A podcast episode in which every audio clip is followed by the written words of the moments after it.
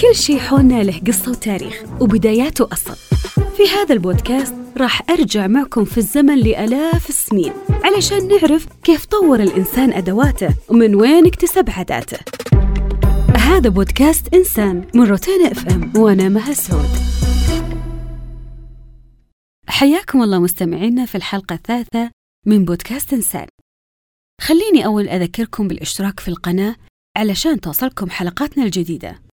ولا تنسون تتابعونا عبر منصات ال social media من خلال حسابنا الموحد روتانا FM بودكاست. حديثنا اليوم في حلقتنا الثالثة من بودكاست إنسان عن بيت الراحة الحمام. بنتكلم عن جزء مهم في بيت الإنسان وكيف تم تطوير هذا الجزء والاهتمام فيه. بعض الأشخاص ما يحلى له الطرب إلا فيه ويسلطن ويغني أغانيه المفضلة وإذا سألت ليش تغني فيه؟ قال الصوت يطلع حلو. وبعض السيدات يحب يضبط مكياجه فيه خصوصا إذا كان يتمتع بإضاءة حلوة. يعود تاريخ غرفة الحمام إلى اسكتلندا قبل عشر آلاف سنة.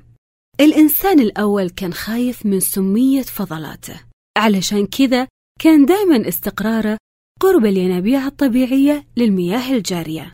سكان جزر آركني الإسكتلندية هم أول من بنى نظام مرحاض ذو أنابيب مياه الصرف الصحي. وضمت منازل الهندوس قبل 5000 سنة غرف حمام مستقلة. العلماء عثروا في وادي نهر الأندوس في باكستان على حمامات خاصة وعامة.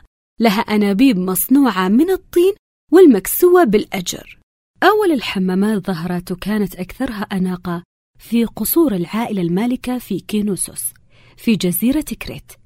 وبحلول عام 2000 قبل الميلاد استمر النبلاء في الاستحمام مستخدمين أنابيب عمودية حجرية. هذه الأنابيب حملت الموية الباردة والموية الحارة. أيضا وصلوا دورة المياه بخزان الماء المثبت فوق السطح مشكلة أول سيفون في العالم. وصل الحمام إلى قدماء المصريين والأستقراطيين منهم في عام 1500 قبل الميلاد. امتلكوا أنابيب نحاسية للماء الحار وللماء البارد. اعتبر المصريين غسل الجسم كامل جزء أساسي علشان تتم طقوس والشعائر الدينية. وكان الكهنة يغطسون أجسامهم أربع مرات في اليوم وفي أحواض موية باردة. الرومان حولوا الاستحمام إلى مناسبة اجتماعية في القرن الثاني قبل الميلاد وأنشأوا حمامات عامة تنافس ضخامتها المنتجات الصحية الضخمة في وقتنا الحالي. يقولون حمام كركلا وفر للفرد الروماني كل شيء من ناحية الاهتمام بالنفس مثل مساج وغرفة للاستحمام بالموية الباردة وغرفة للموية الحارة وثالثة للموية الفاترة وبعد في غرفة للبخار.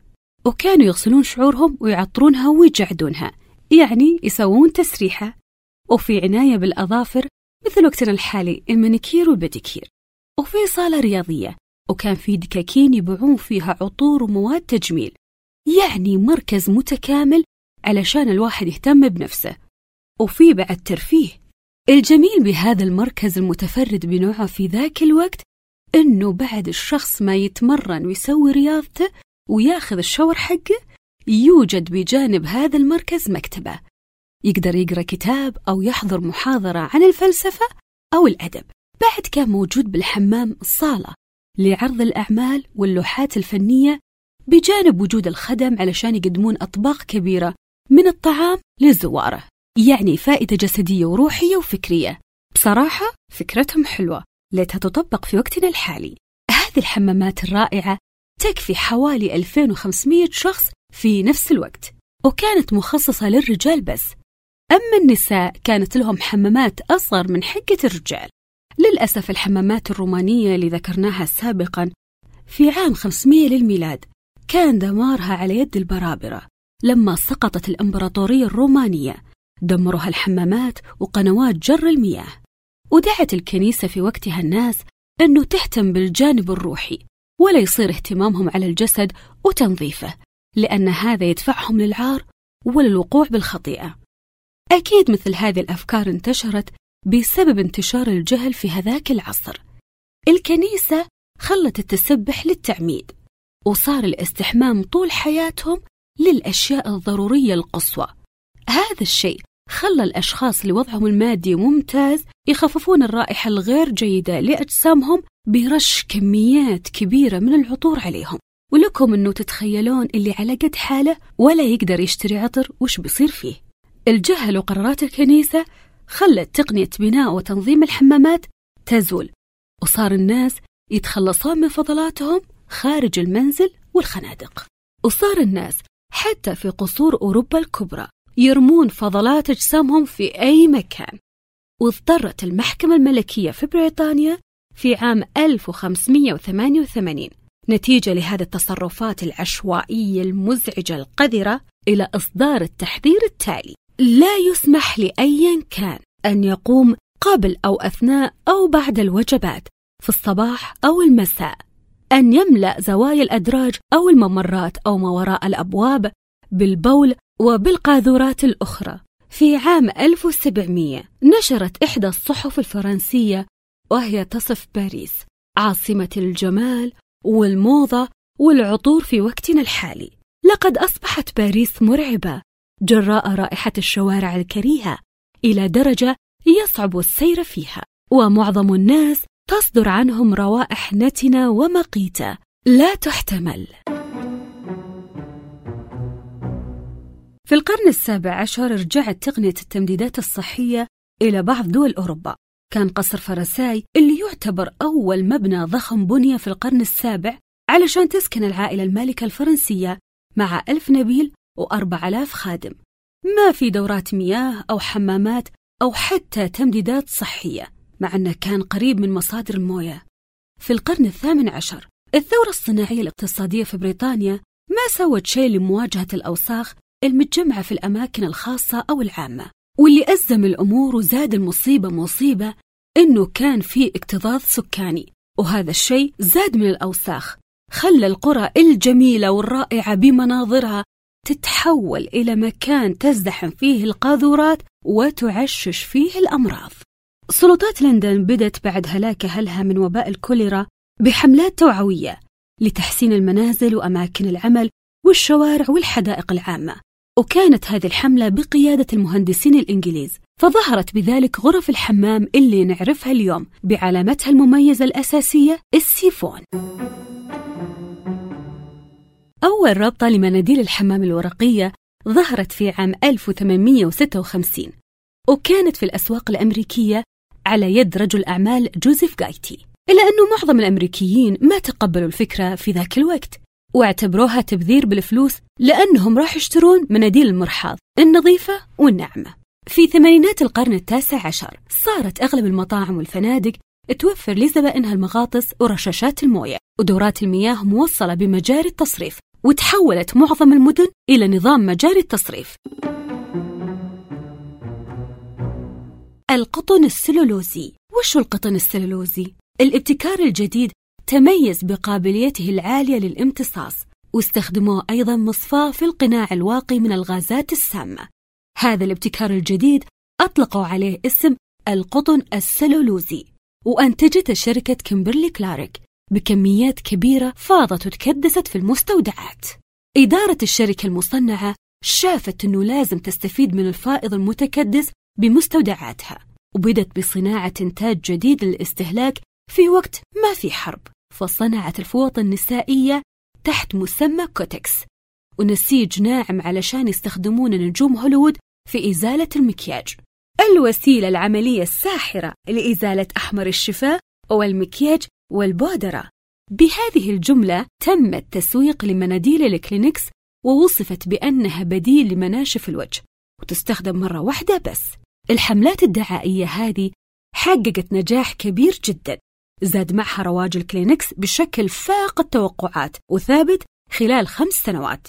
الشيء الطريف في الموضوع أن المستهلكين ومن النساء بالذات صاروا يرسلون رسائل لإدارة الشركة فيها كثير من المدح للمناديل والثناء عليها ويشكرونهم لأن أزواجهم كانوا يستخدمون مناديل التجميل لتنظيف خشومهم.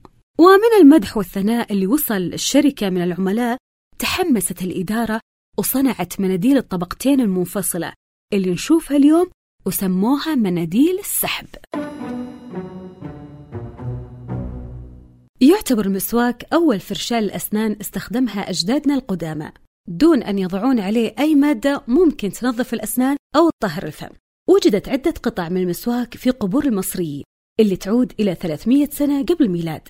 ولا يزال المسواك يستخدم حتى اليوم في بعض من بلدان العالم. يمكن التأكيد أن فعالية المسواك مثل فعالية فرشاة الأسنان المصنوعة من النايلون. لاحظ الأطباء أن الإنسان القديم اللي يسكن بالقرب من منطقة شريفي بورد في ولاية لويزيانا الأمريكية استخدم عصايات خشب الدردار المهروسة الطرف فرشاة لأسنانه وكان يتمتع بلثة سليمة وأسنان قوية كانت مقاومة للتسوس. صنعت أول فرشاة للأسنان بشعيرات قاسية تشبه فرشاة اليوم في الصين حوالي عام 1498 أخذت الشعيرات من رقبة الخنزير السيبيري أو الصيني وثبتت على قبضات مصنوعة من خشب البامبو أو العظم. هذه الفرشاة من وصلت أوروبا لقت رواج كبير. وإلى جانب هذه الفرشاة أيضا شاعت فرشاة أسنان مصنوعة من شعر الحصان الأكثر نعومة. إلى أن الأب الروحي لطب الأسنان الحديث الدكتور بيير فوشارد انتقد قلة نجاح الفرشاة المصنوعة من شعر الحصان لأنها طرية. انتشرت فراش الأسنان المصنعة من شعر حيوانات أخرى إلا أن البعض فضلوا على ذلك نكاشات الأسنان اللي تصنع من النحاس أو الذهب واللي استخدمها الرومان الكيميائي DuPont فجر بصناعته فرشاة أسنان من النايلون في الثلاثينات من القرن العشرين ثورة في ميدان تلك الصناعة. كان النايلون قاسي ومرن يقاوم العطب وما يمتص الرطوبة. وهذا الشيء سهل تعقيمه والحيلولة دون حمله للجراثيم. سوقت أول فرشاة للأسنان في عام 1938 باسم فرشاة الدكتور وست العجيبة. وبسرعة أصبحت فرشاة النايلون أفضل من الفرشاة المصنوعة من شعر الخنزير. الكيميائي DuPont ما صمم فرشاة ذات شعيرات من النايلون الناعم باسم فرشاة أسنان Avenue إلا بحلول الخمسينيات. ذاك الوقت صار بمقدور الشخص أنه يختار بين نوعين من الفراشي القاسية والناعمة. جاء التطور التقني التالي في عام 1961 لما أنتجت شركة Squibb أول فرشاة أسنان كهربائية باسم Broxodent. أقرت منظمة صحة الأسنان الأمريكية جدواها وفعاليتها. وبعد عام صممت شركة General Electric فرشاة كهربائية دون شريط وتعمل ببطارية يعاد شحنها. ظهر أول معجون أسنان على يد الأطباء المصريين وكان مزيج من طحين الزجاج البركاني وخل النبيذ القوي. يفرك هذا المعجون بالسواك وكان مذاقه أكثر استساغة. من المعجون اللي كان يصنعونه الرومان من بول الإنسان وزادوا في استخدامه غسول للفم. أطباء الرومان في القرن الأول للميلاد دعوا الناس أن ينظفون أسنانهم بالبول لأنه يبيضها ويزيد من ثباتها. وش هالنصيحة اللي مهم محلها يا أطباء الرومان؟ نساء الطبقة الراقية الرومانيات كانوا هم أكثر من يدفع مبالغ طائلة ثمنا للبول البرتغالي اللي اشتهر في ذاك الوقت وكان يستورد من برا. يعتقد مؤرخو طب الأسنان بصحة ادعاء أطباء الأسنان الرومان لأن البول عنصر أساسي وفعال في معظم معاجين الأسنان وغسولات الفم حتى حلول القرن الثامن عشر. تلاشى علم صحة الأسنان في أوروبا بسرعة بعد سقوط الإمبراطورية الرومانية واستمرت العائلات مدة 500 عام في تهدئة آلام أسنانها بواسطة كمادات إلى أن يتم قلعها. كان أبو بكر الرازي أول طبيب يحاول أنه يملأ الفراغات الناجمة عن التسوس فصنع عجينة من حجر الشب اللي يحتوي على الأمونيوم والحديد الممزوج مع المسكة المستخرجة من شجرة الراتنج. كانت المسكة في ذاك الوقت مادة أساسية في تلميع الأسنان وترقيعها. الرازي صمم إلى جانب تجربته حشي الأسنان آلة لحفر السن من أجل جعل حفرته قابلة لاستيعاب الحشوة. كانت العملية تتطلب حذاقة وبراعة من الطبيب صبر وجلد من المريض لأن هذه الحفارة كان فيها عيب إنها بطيئة في عملية الحفر. فلازم المريض يصبر والطبيب يكون ذكي. توفرت في القرن الثامن عشر حفارة آلية بحجم ساعة اليد. قام جون جرينوود الطبيب الشخصي للرئيس الأمريكي جورج واشنطن بتطويرها بعد أن اقتبس فكرة مبدأها من مغزل والدته. بدأ اتجاه علم صحة الأسنان بالتبدل في القرن الرابع عشر لأن الحلاقين بدوا يمارسون دور طبيب الأسنان الجراح في عام 1308 وما اقتصر عمل الحلاق على قص الشعر وقلع الأسنان. أيضا امتد لتبييض الأسنان لرغبة الناس بالأسنان البيضاء في ذاك الوقت. وصلنا لنهاية حلقتنا.